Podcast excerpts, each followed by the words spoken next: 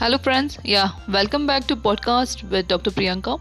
Uh, today in this podcast, we are going to listen about the neck pain, and that is also that we are going to point out on the yogas which will help in saving your back.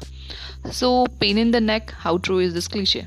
So, like uh, many situations or many postures can actually tense up the neck muscles and cause neck pain so, continuous bending of the head while walking worsens it, resulting in cervical spondylitis, which is so common among the busy people of today. So, sitting for long hours on a chair has its own problems. So, first, it causes stiffness and muscle fatigue. And secondly, gravity pulls the vertebrae downwards, especially when the back muscles are unexercised and weak bringing them close together. So, the spine nerves arising from the spinal cord are pressed, and the electric impulses moving to and from the brain to all the body parts are disturbed leading to malfunction of the glands or organs. And when the sciatic nerves are pressed severe pain at the lower back running down the legs can occur. What is sciatic nerve? You can go and you can search on the google or you can read if you're a medical person. You'll get the details about it uh, so this is the nerve actually which is sensitive and it is actually nerves are the sensitive because they are related to the sensations. Okay so nature has given them the authority of holding the sensations which are given by the brain. And the home of the nerves is spinal cord from where it is distributed all over the body so, like uh, if it is unexercised back muscles, then it can lead to misaligned vertebrae and postural defects, and that is resulting in pain and low energy levels. So, to prevent all such maladies, it is essential to first is to release the accumulated tension in the back from the time to time, and second is like exercise each and every back muscle. Third is develop correct postural habits. So these are some uh, time tested tips like which i too apply because I too live in this modern society. And sometimes and actually I have a sedentary lifestyle because I'm a doctor.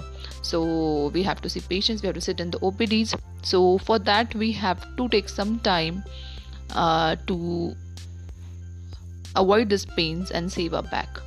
So the first uh, yoga asana like uh, I found is like Tadasana it is a natural uh, traction and which is very effective. Uh, you can go and search for tadasana you can look for the images. Uh, i'll only tell like how like it should be practiced and um, the way like. So it should be uh, practiced two to three times during the day and uh, to release the tension from the entire back and to lift pressure from spinal nerves tadasana is a very useful yoga asana so like uh, what you have to do like technique wise you have to stand with feet close together. Uh, interlock your fingers and keep hands on head okay? Uh, like uh, facing your palms towards the roof. Then inhaling uh, raise hands above the head and stand on the toes. Then look up and stretch well. And hold the posture for a long as you can hold your breath.